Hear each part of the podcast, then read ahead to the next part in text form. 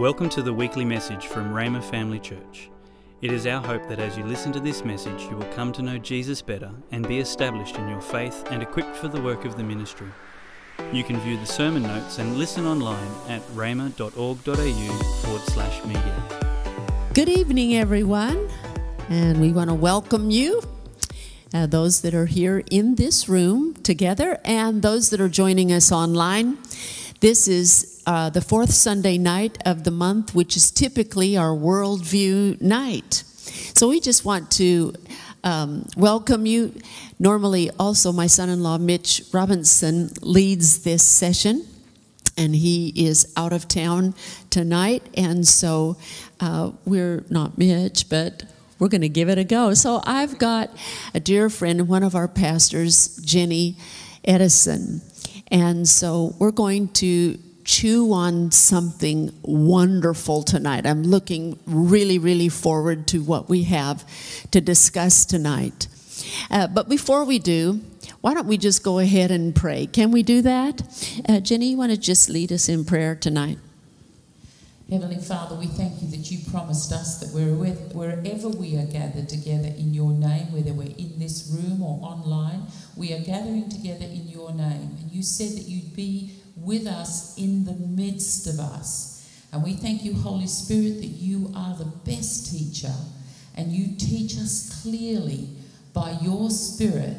You teach us. And we thank you for clarity tonight, for understanding, for revelation, for impartation and for a greater grasp on the goodness of our God, our Heavenly Father. We thank you for it in Jesus' name. Amen. Amen. I love what you uh, mentioned in that prayer. The Lord our God in the midst of us is mighty. I love that scripture from Zephaniah, and he saves and rejoices over us with joy. So I, I love that picture of God, don't you? Uh, that God isn't with furrowed brow angry and mad, that he is rejoicing over us with joy. And another thing that I love about that picture of him rejoicing over us with joy, of course, we know the joy of the Lord is our strength. But uh, a lot of times, um, I don't know, in, maybe it was only my thinking, it wasn't anybody else's, but I was thinking um, the joy of the Lord. I mean, just have have the joy of the Lord, uh, the fruit of joy, which is uh, which is really important. But uh, the joy of the Lord is our strength. But after that, seeing that verse of scripture and seeing that He rejoices over us with joy, His joy, how happy He is, is actually our strength. And so uh, we we actually receive uh, abundantly from His joy. Yeah. And um, something that is also beautiful about His joy uh, in the complexion of what is going on in the world. Um, from Psalms, the second chapter, where it said that the world leaders are framing up against him, against God, and against his anointed, against Jesus, with this massive, um, targeted antichrist spirit and that he who sits in the heavens laughs he laughs the wonderful thing about joy it, it does ha- the um, byproduct of joy is a feeling right you feel really happy but joy actually is a tool so I, I've, I did a study once to find out all the things that you do with joy and it's a bit like picking up a, the manual of a good power tool. You know, you get a good, say, a drill or something, you can do so much with the drill. Well, there's so much you can do with joy. Yeah. You actually reap with joy. And when He rejoices over us with joy, we can take His joy and use that to rejoice over our situations too. Oh, I love that. Yes, we're rejoicing. You know, where it comes to praying for nations or praying for the nation of, of, of Australia, and others beyond there. Um, a lot of times, what provokes prayer is aggravating circumstances or concerning circumstances.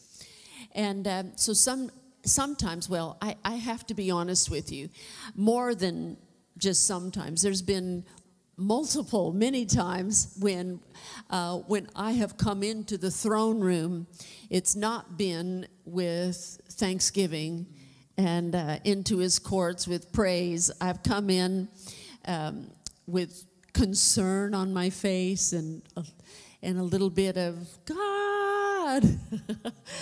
what's going on in, in the nations and what is, you know, there is. Um, uh, the Bible uses the roar of the seas to be an example of what goes on, the roar in the nations, and it is so. It can be really quite tumultuous.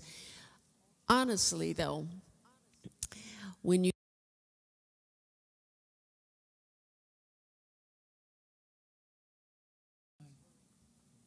ever.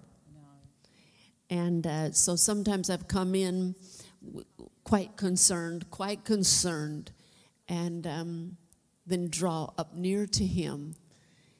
And before we proceed too much into kingdom business, He calms me down so that we're not trying to conduct kingdom business in a panic because He's not going to agree with panic. I'm going to come into agreement with Him. And He who sits in the heavens is joyful. Yeah. Why? Because he wins. He wins, and then we leave that prayer room with joy. Yes. Oh, I love that about I love that about prayer. There is always this sense of of um, nourishment in His presence, don't you think? Everything that comes out of Him and comes from Him is just so nourishing. You just feel, it's yeah, it, it's like a, a throne room therapy. Praise God. And that is praying about disasters. You still get throne room therapy. Praise God. Amen. Well, the subject that we're going to talk about tonight, we're going to keep picking up on uh, the subject of suffering and an aspect of suffering. And um, for those of you who are part of our church, those of you who may watch online, uh, we have touched on the subject of suffering in different aspects. Uh, and then, even on Sunday night, Mitch and I talked about um, suffering and an intervention to suffering uh, being compassion. That's God's intervention to suffering. But I just wanted to um, um, to go over a couple things because um, in studying this, actually, uh, Mitch and I had had some private conversations about the subject, and and he made mention of the fact because he has gotten to talk to quite a number of people. He loves it actually.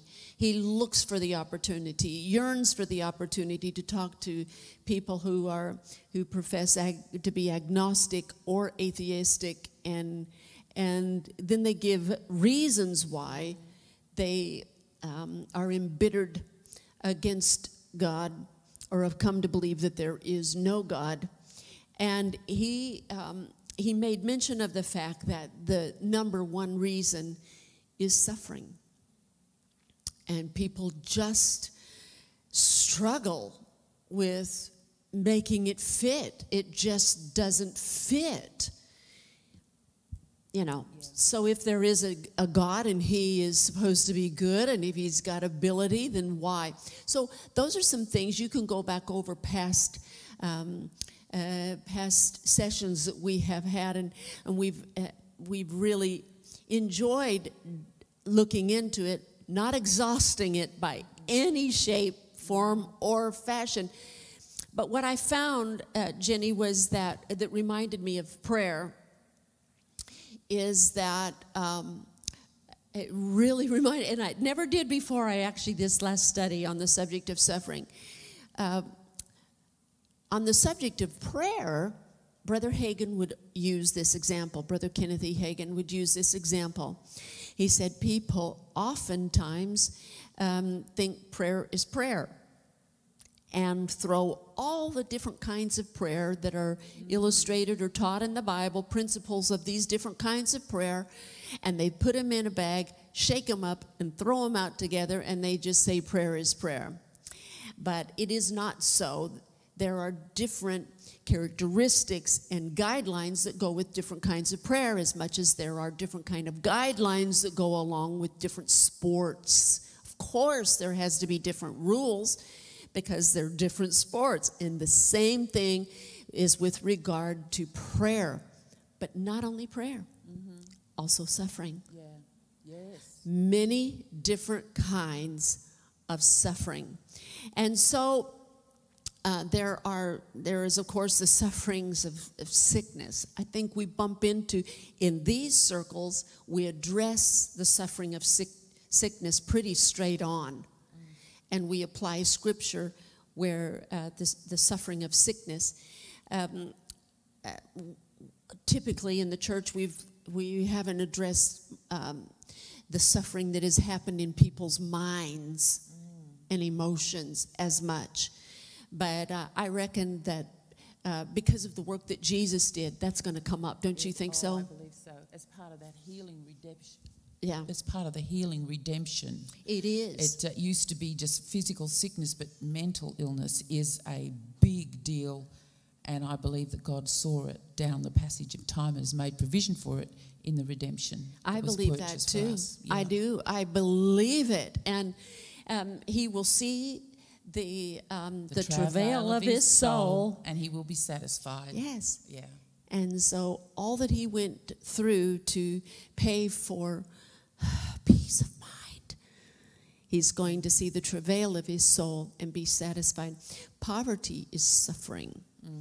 Um, not being able to buy that fourth television for your home may not be considered poverty, but there are people who absolutely groan under the heavy, ugly boot of poverty. Yeah. Like, And um, it's a and thank God for the gospel. yeah.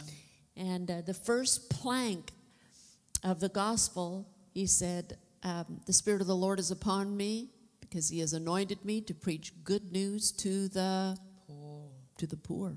It's Yeah. the first thing up. That's right. There's there's natural suffering. There's natural suffering, uh, meaning there is in nature. And so, oh, the suffering that people have had through, you know, disasters, um, t- volcanoes, hurricanes, Yeah. cyclones. Which is, you know, the, the ones that you've just mentioned previously the sickness, poverty, lack, mental distress.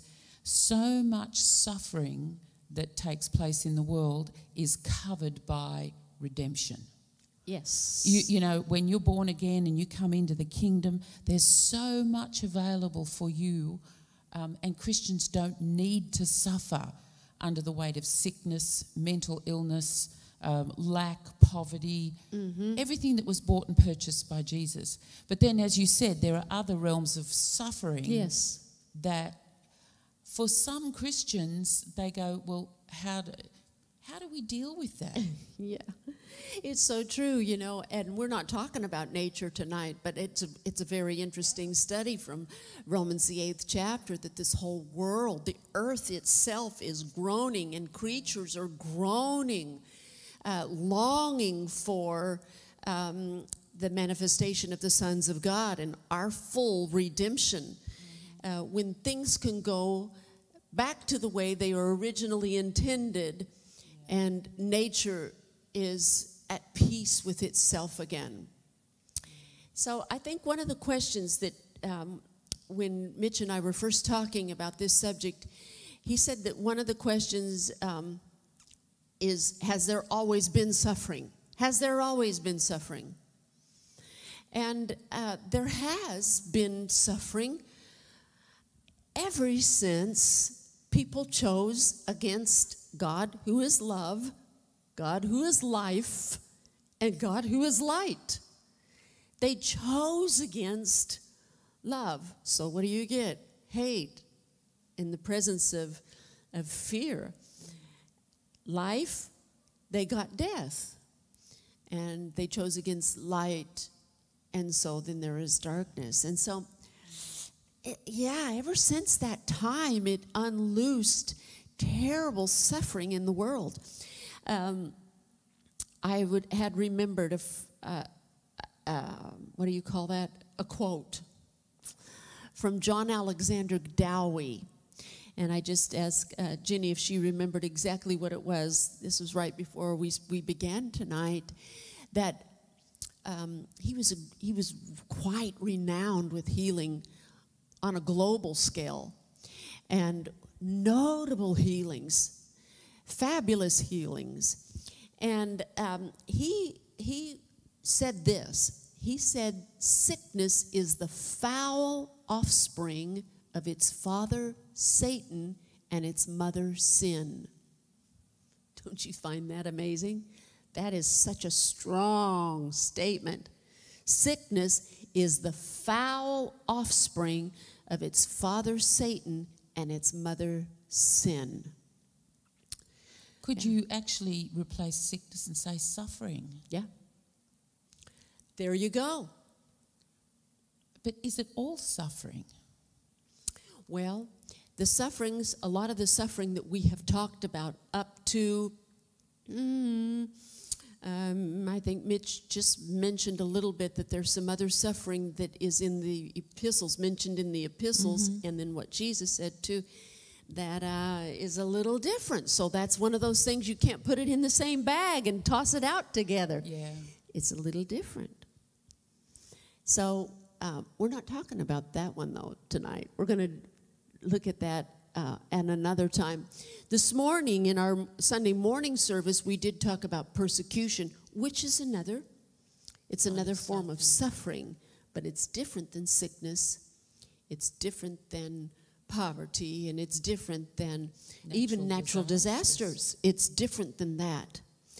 And so uh, maybe another time, and I know I, Tony has addressed nat- natural disasters before a number of times, uh, but we won't get into that tonight. We'll, we're going to eventually scoot into what we want to hone in on and focus on tonight. But I do want to make mention of this suffering. Um, there is human induced suffering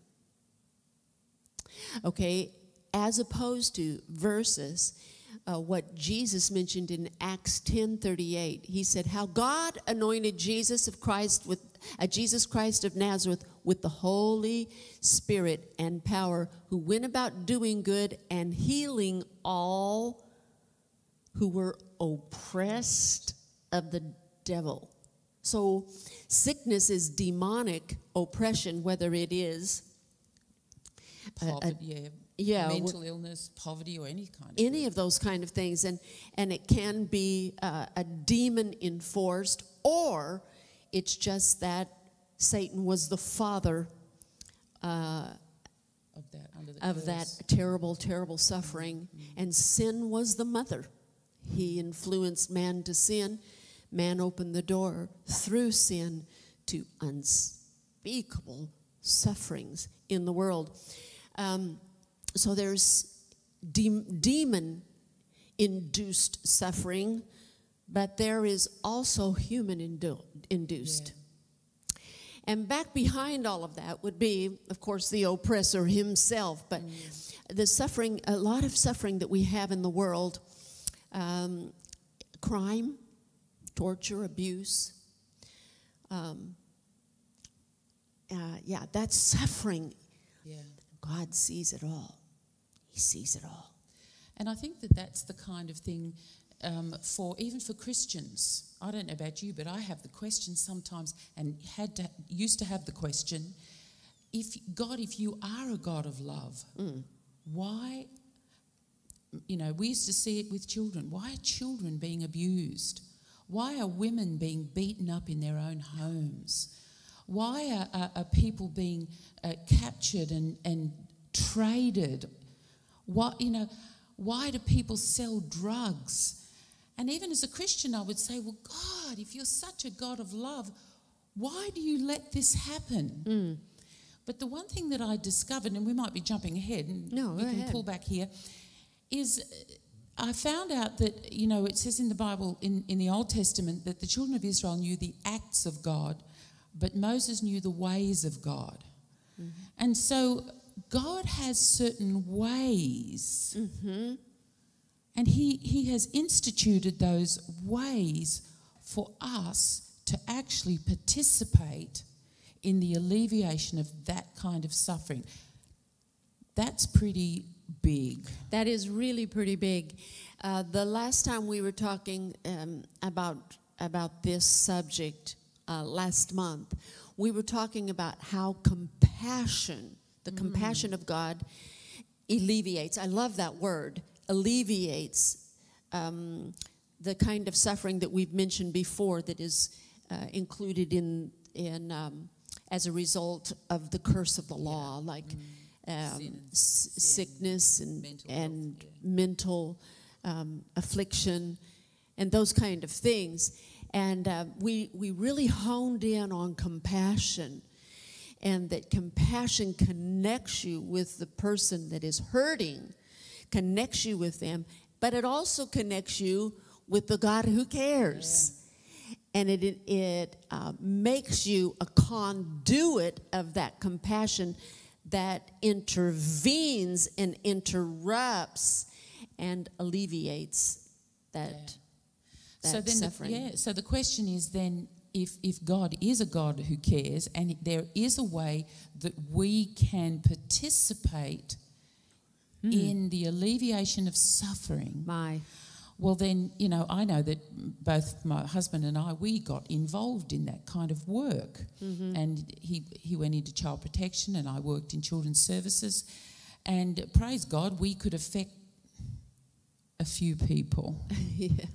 But when you see the magnitude of the suffering Mm. that's unjust, that's merciless, unjust suffering Mm.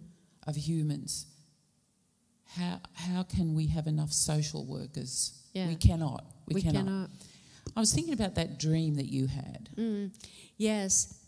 And I'll, I'll, get into that dream again eh, for those of you who may have heard it last month. This may be a repeat, but um, uh, I, but I'll I'll go back over it because you're right. It, it is a good one.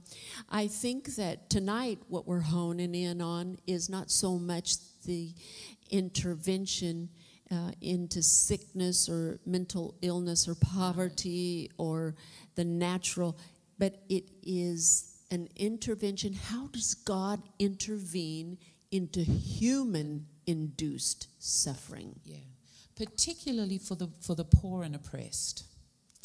You Yeah. know, if you got you've got two. Use the example: two politicians who are bantering at each other, Yeah. giving each other.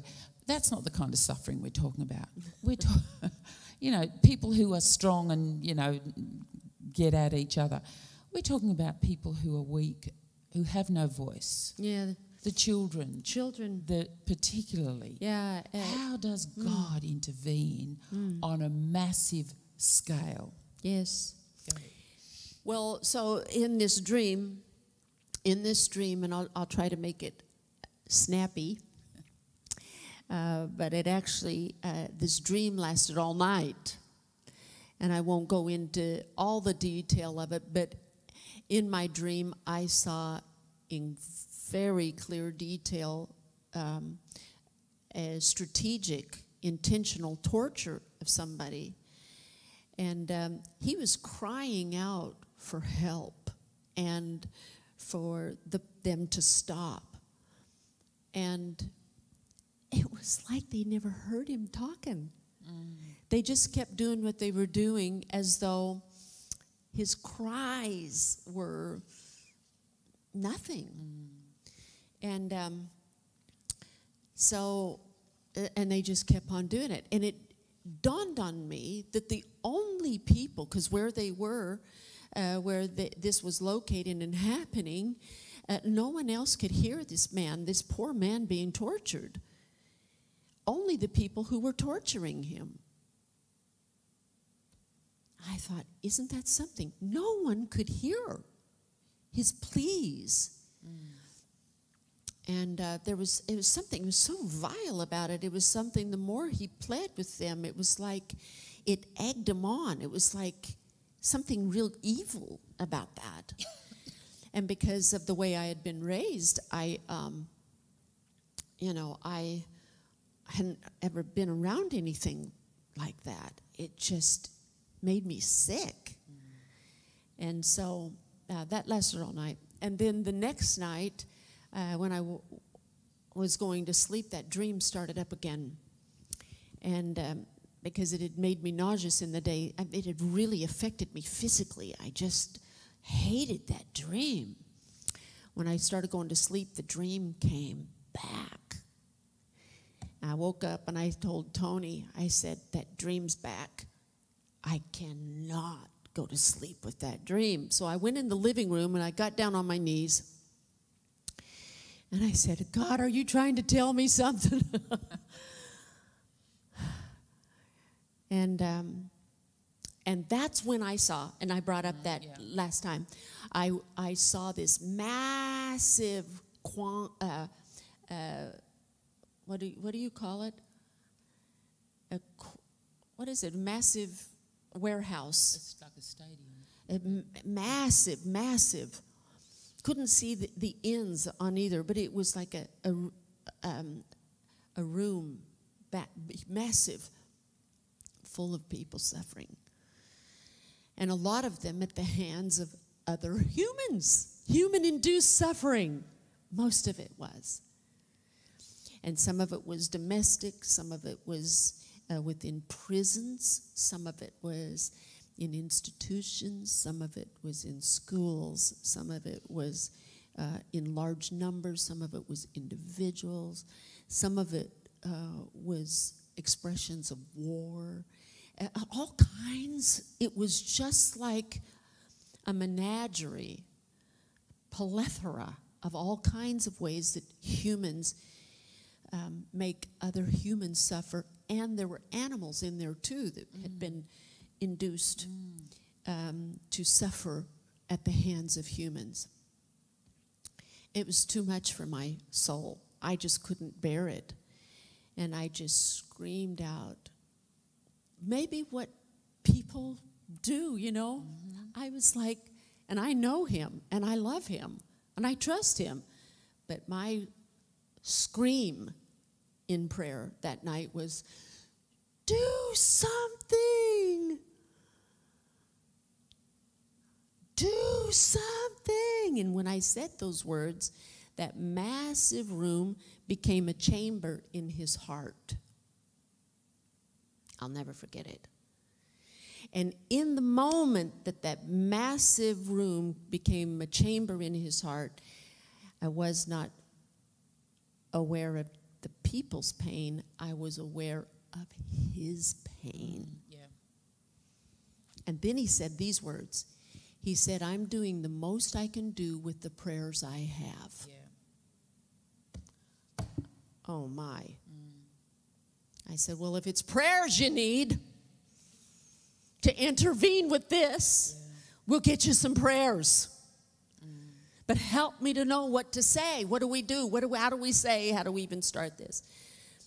And um, and that's when you know um, First P, or First Timothy the second chapter to pray for all men, for kings, for all that are in authority.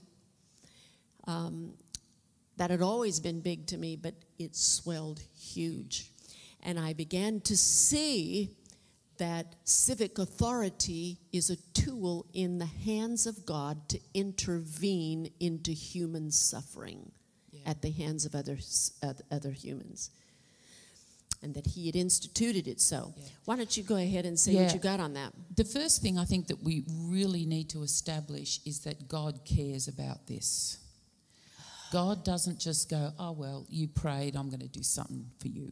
No, God is really, really cares about injustice. There are some wonderful scriptures, and I'll read them very quickly. Psalm um, 89, verse 14 says, Righteousness and justice are the foundation of your throne. God's very throne is established on righteousness and justice. He cares about it. And then it says, Mercy and loving kindness and truth go before your face. Well, God's throne's established on righteousness, but He sees mercy and loving kindness. So God really cares about that.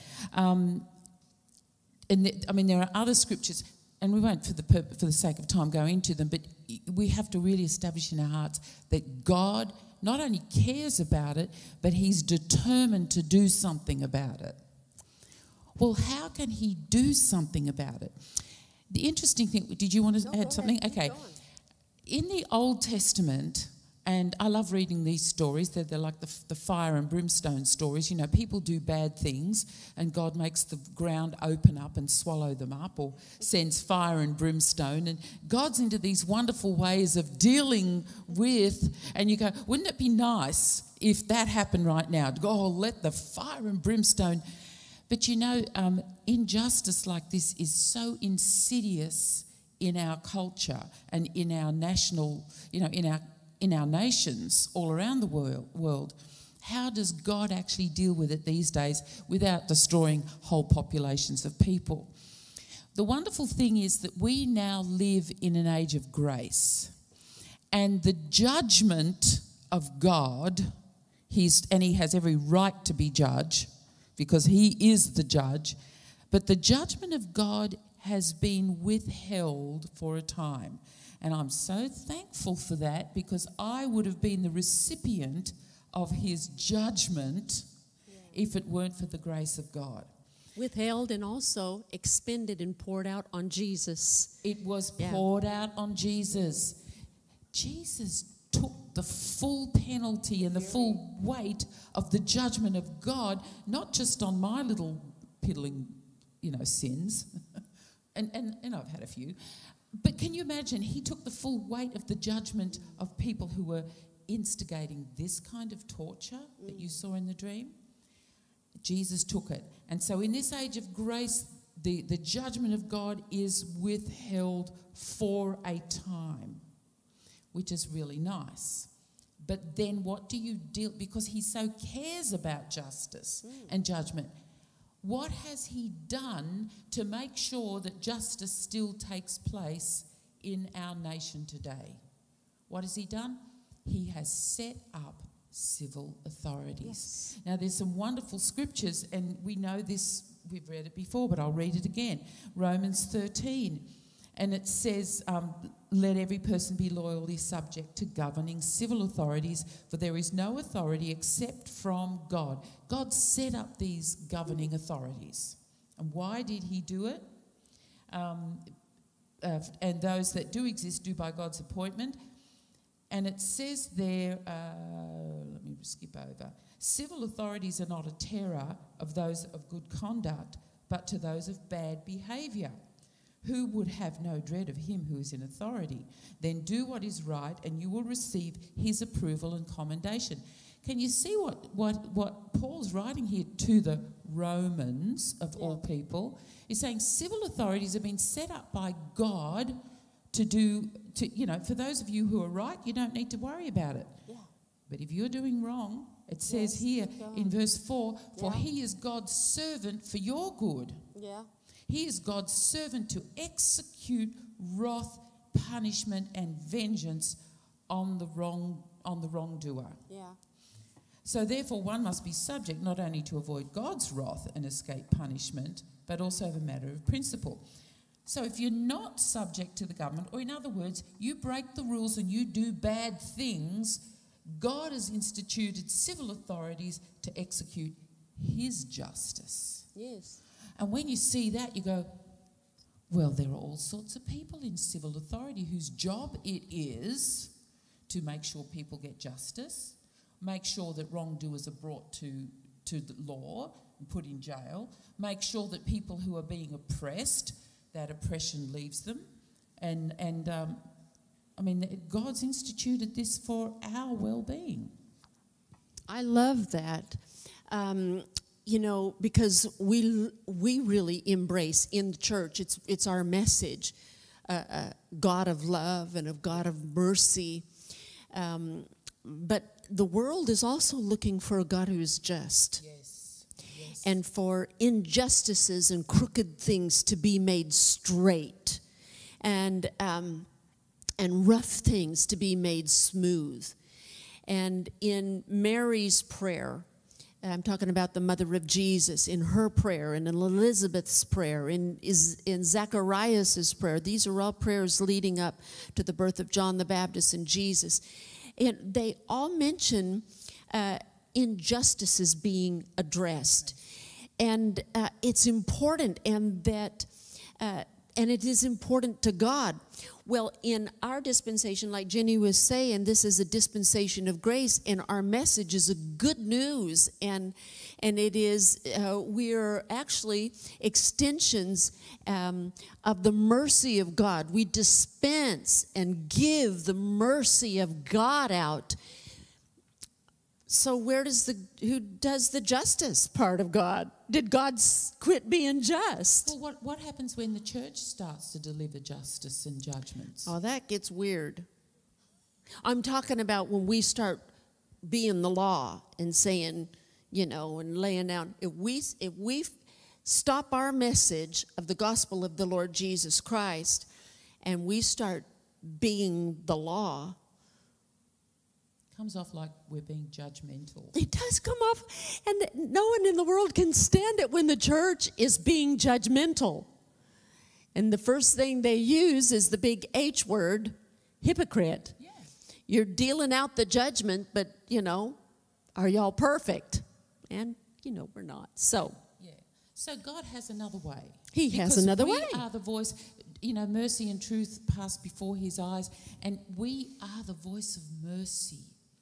Our job as the church is to call for the mercy of God. yeah. But he's instituted civil authorities, and not just the government. There are wonderful organisations whose job it is to execute justice. That's right.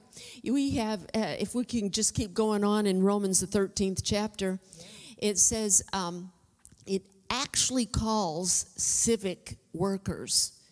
They may not even be saved, Don't have to be. But he has set up civic authority and channels to execute judgment. And he calls it, inspired scripture calls them in Romans 13th chapter and verse 6, he calls civic authority and workers God's ministers. Now, that's not what people, you know, in Australia, they don't call them God's ministers. They say they're servants of the public or But if they're in politics, they're ministers. they, oh, they are. In this country, they are. They are actual. Well, the scripture literally calls them God's ministers. And um, I just think that is amazing. So, God has ministers in the church, and we are all God's ministers in the church. And we function in different ways, but we're all ministers of the Lord Jesus Christ. But He has ministers in the, in the secular world or in the civic world. And they're in these levels of authority, or in these places of authority to um, execute judgment. Uh, Jenny used it, one translation, um, the wrath of God. Yes. In fact, um, in 1 Peter 2, verse 13 and 14. Oh, that's another good one. Yeah, it's uh, two or three witnesses. Here's in the second one. Be submissive to every human institution and authority for the sake of the Lord. And I like that word submission. It's like come under their mission. Oh, say that again. Well, if we're to be submissive to government authorities, it doesn't mean roll over and play dead. It means come under their mission. I mean, you've taught it like this when wives are submissive to their husband. Doesn't mean, you know, roll over, whatever you like, darling. It's, it's you know, come under them and minister to them. Yeah. Well, when, when the Bible says in, in 1 Peter 2 and in Romans 13, be submissive to government authorities, come under submission. Their mission. under their their mission, mission. really from God. It is their mission from God. So in, in Peter it says, um, uh, be submissive to every human institution and authority for the sake of the Lord, whether it be to the emperor as supreme. I'm so glad I didn't live in the time of Peter because we might have had challenges being submissive to that emperor. Yeah. But Peter wrote it. And then in verse 14 it says, or to governors as sent by him to bring vengeance, punishment, justice to those who do wrong, and to encourage those who do good service. So they have a mission. Uh, the King James version of Romans 13 says, They bear not the sword in vain. Doesn't that sound regal? Wow. These civic ministers of God bear a sword in vain to bring justice uh, for people who are suffering um, really by other humans Yeah. and to stop it. A- Actually, um, the, our police forces, our uh, military, our military does the same thing. They do it on a large scale like that. You know, um, I'm going to use this example, and we can turn to know how can we help these ministers? How can we help these civic ministers? Well, you know, the question then, because I'm thinking, well, if that's God's plan, then why are so many ministers corrupt and doing wrong and not, not actually doing their job? yeah, You know, so then, then they're perverting. Actually, the ministers of justice in the civic are actually perverting justice. They are because they're they're um, submitting to a. cu- See, the Bible says that by wisdom they reign. Well, to Mm-hmm, Proverbs, the eighth chapter, yeah. one of their two kind of wisdom. Yeah. And so there is a wisdom that comes from beneath that is earthly, sensual, and devilish. And um, the leaders who are God's servants in the civic realm to bring just his justice, They need wisdom. They need wisdom. It, they run on just like cars use fuel to run. Our civic leaders use wisdom to run. And if they don't get wisdom from above, they'll take it from below. And it's earthly, sensual, and devilish, and they'll end up perverting judgment. And what's sad about it is that God is the fall guy. Then people blame God for perverted judgment.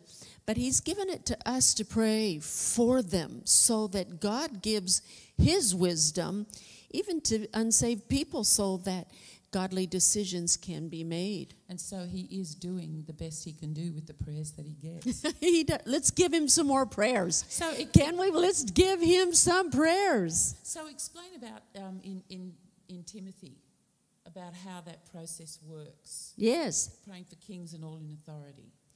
Well, you know, First Timothy, the second chapter, it gives that admonition that we should first of all pray um, prayers, supplication, intercession, givings of thanks for all men. So we can think about all Australia or all the folks in Queensland.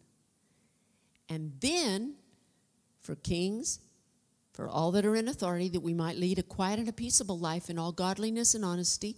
For this is good and acceptable in the sight of God our Savior. Verse 4 who would have all men be saved.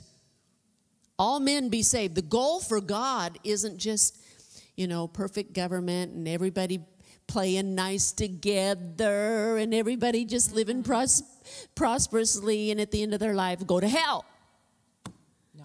That's not the object, is just to have a, you know, happy society and everything is just lovely uh, in society and then people just drop off and um, into a godless eternity. The goal is for all men to be saved and to come to the knowledge of, of the Son of God. So, what do we do? He gives us a, a plan between um, all men and all men. All men in verse 2 and all men in verse 4.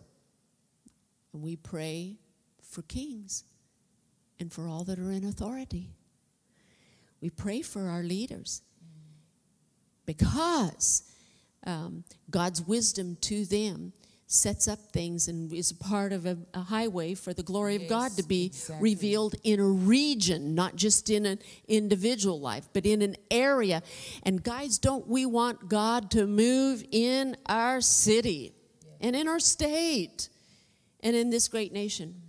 So, you know, I've seen it very much on a personal level, um, having worked in the fields that we've worked in over the last de- few decades, I have to say. And I've seen, for example, little children, and it just make me cry thinking about it. But a little child who's sitting in their bedroom um, saying, If there is a God in heaven, Will someone help me? If there is a God, who's coming to help?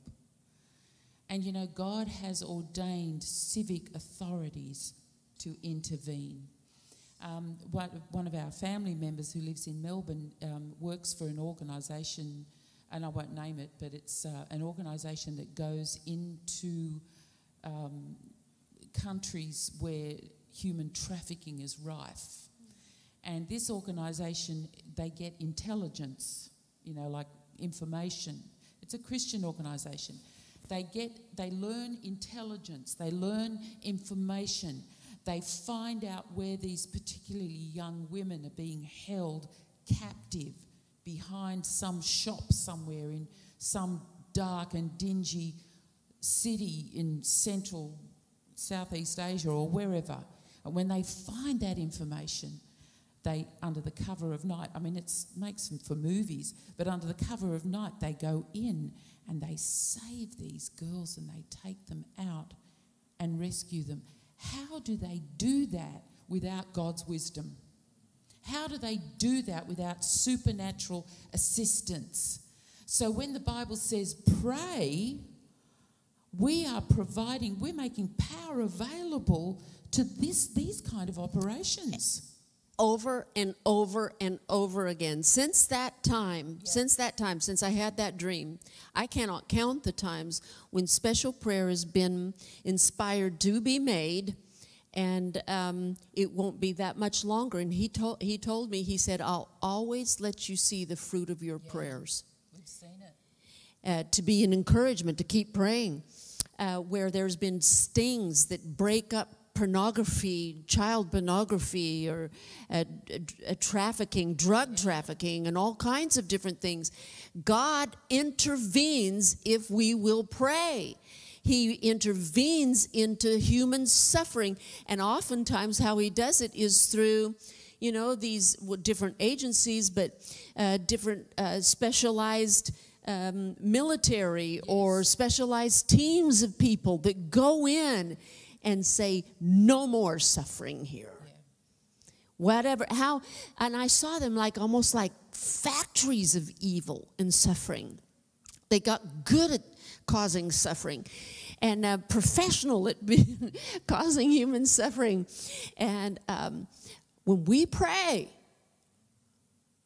when we pray, God in heaven, angels in heaven will work together with God's ministers yes in the civic area and start breaking up different places of evil that are, are inflicting pain and suffering on other people. And haven't we heard? It's been wonderful to hear. Uh, you know, Australia has mm. had some wonderful yes. successes in uncovering evil factories. Yes. And we pray, and, and the, the federal police get in there, and different organizations, you go, Yay, God. Mm-hmm. Can you imagine what it's like for, for someone who's held captive to be set free? And they go, There is a God in heaven. Yes. There is a God in heaven. Um, you know, I uh, it, can you look up Psalms 11? Mm-hmm. Um, one time, this has been quite quite a long time ago, it was, but it was after I had that dream. And I was ministering in a church in um, New Mexico. And I was along these lines, and we were praying for um, kings and for all that are in authority and people like that. And I was just making mention how important um, lawyers, yeah. solicitors, um, barristers, judges are to God. And, um, and they make the justice part of God visible and, and tangible to people, and the devil hates them. He targets them to pervert judgment, and the reason he does ultimately is not just to hurt, keep hurting the people, but it's to cast a shadow on his enemy, which is God. Because when judgment is perverted, then people doubt God. That's the whole issue. Well, I had talked about all of this and how important those people are. And a woman came up to me, and she was in the uh, state level of um, district attorney, assistant district attorney, and her specialty was in child uh, abuse. And she helped try those cases.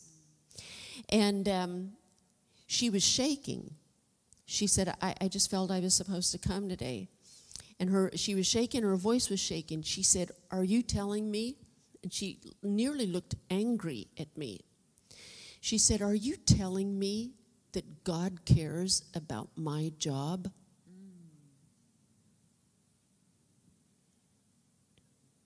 I said, Yes, ma'am, I am. She said, I hear the most hideous things Monday through Friday. And when I come to church, you know, it's all, you know, lovely and singing and everything is good and everything. She said, I almost can't connect. I almost can't connect because of how horrible the world is that I work in. She said, Does God want to help me in my job? I said, Oh, ma'am, I'm telling you. And then I joined her in her tears. Said, I am telling you on the authority of the Word of God. God wants to help you do your job to defend people that have no defense.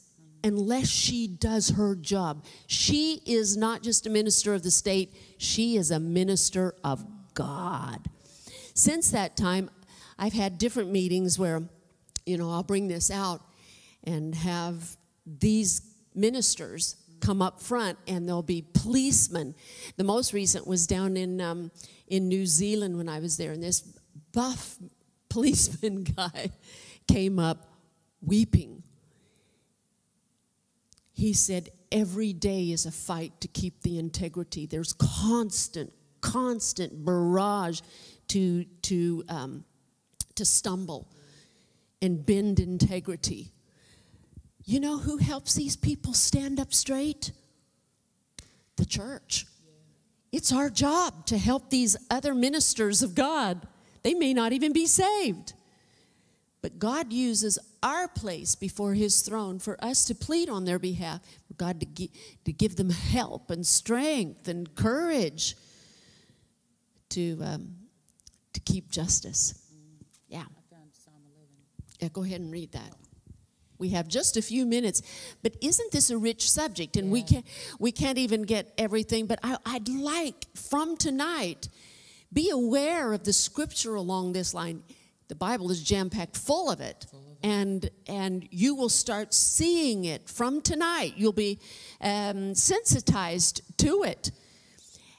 I I nearly beg you, but Paul would use this word. He said, "I exhort, you. Exhort you. But actually, if you look up the word exhort and what it means, Paul was going, "I beg you, I beg you, pray, pray. Let's pray for. Let's not just whinge on them. Some of them need to be pulled up on different things. They do." But let's not abdicate our highest responsibility to pray Yeah. for these people. Okay, go ahead. I'll read that. And I'd like to finish off praying Psalm 72. Oh, beautiful. Yeah. We use that a lot. Okay, Psalm 11. In the Lord I put my trust. How can you say to my soul, Flee as a bird to your mountain? For look, the wicked bend their bow, they make ready their arrow on the string, that they may shoot secretly at the upright in heart. If the foundations are destroyed, who can the right, what can the righteous do? The Lord is in his holy temple. The Lord's throne is in heaven. His eyes behold. His eyelids test the sons of men. The Lord tests the righteous, but the wicked and the one who loves violence his soul hates. Upon the wicked he will rain coals, fire and brimstone and burning wind shall be the portion of their cup. And how does he do that? He does it through legal um, exacting upon them. Yes. Or yes. stop doing that. You can't do that anymore. Yes, Okay, because that- that's maybe how God did it in the Old Testament, in the New Testament, in this age of grace. He's established this. For the Lord is righteous, he loves righteousness, his countenance beholds the upright. God sees Yes, the he upright. does. Yes, he does. You know, there's a wonderful scripture in Psalm 72, and I use this a lot to pray Hmm. for kings and all in authority. And it says, Give the king knowledge of your way of judging. Isn't that wonderful? We give these people, Lord, give these people in authority knowledge of your ways of judging, O God, and the spirit of your righteousness to the king's son. Let him judge and govern your people with righteousness, and your poor and afflicted ones with judgment and justice. The mountains shall bring peace to the people, and the hills through general uh, through uh, the hills through the general establishment of righteousness. May he judge and defend the poor of the people, deliver the children of the needy, and crush the oppressor so that they may revere and fear you while the sun and moon endure throughout all generations. May he, Solomon is a type of, be- of David's son, be like rain that comes down on the mown grass, like showers that water the earth. I'll finish right there. In another scripture, that was in another one, it says, For precious is their blood Mm, in his sight. mm.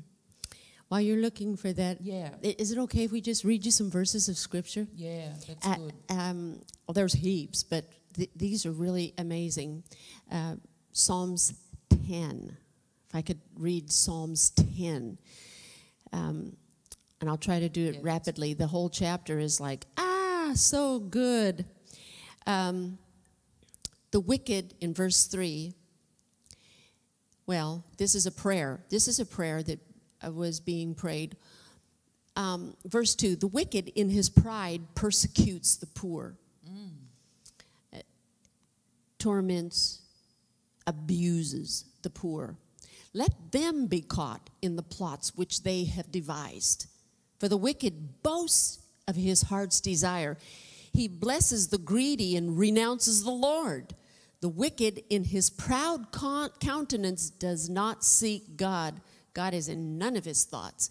His ways are always prospering. Uh, your judgments are far above out of his sight. For all his enemies, he sneers at them. Verse, um, verse 6 He has said in his heart, This is the wicked, I shall not be moved. I shall never be in adversity. His mouth is full of cursing and deceit and oppression. Under his tongue is trouble and iniquity. He sits in lurking places of the villages. In the secret places, he murders the innocent. His eyes are secretly fixed on the helpless. He lies in wait secretly as a lion in his den. He lies in wait in wait to catch the poor.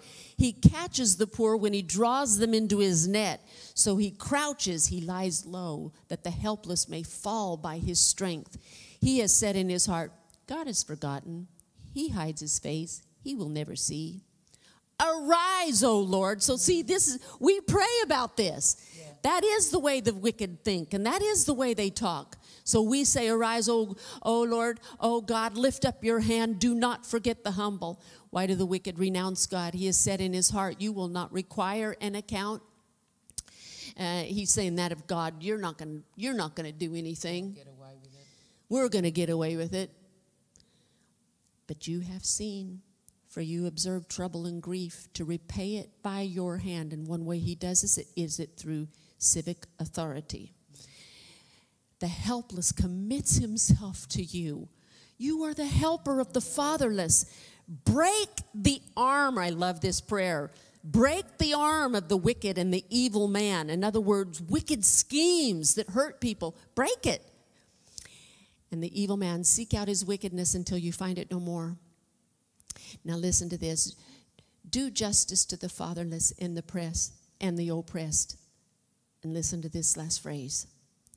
That man of the earth may oppress no more. Wow. Divine intervention through compassion and mercy through the church divine intervention through justice, through our civic leaders Yeah. and authority, all by the help and the grace and the strength of God,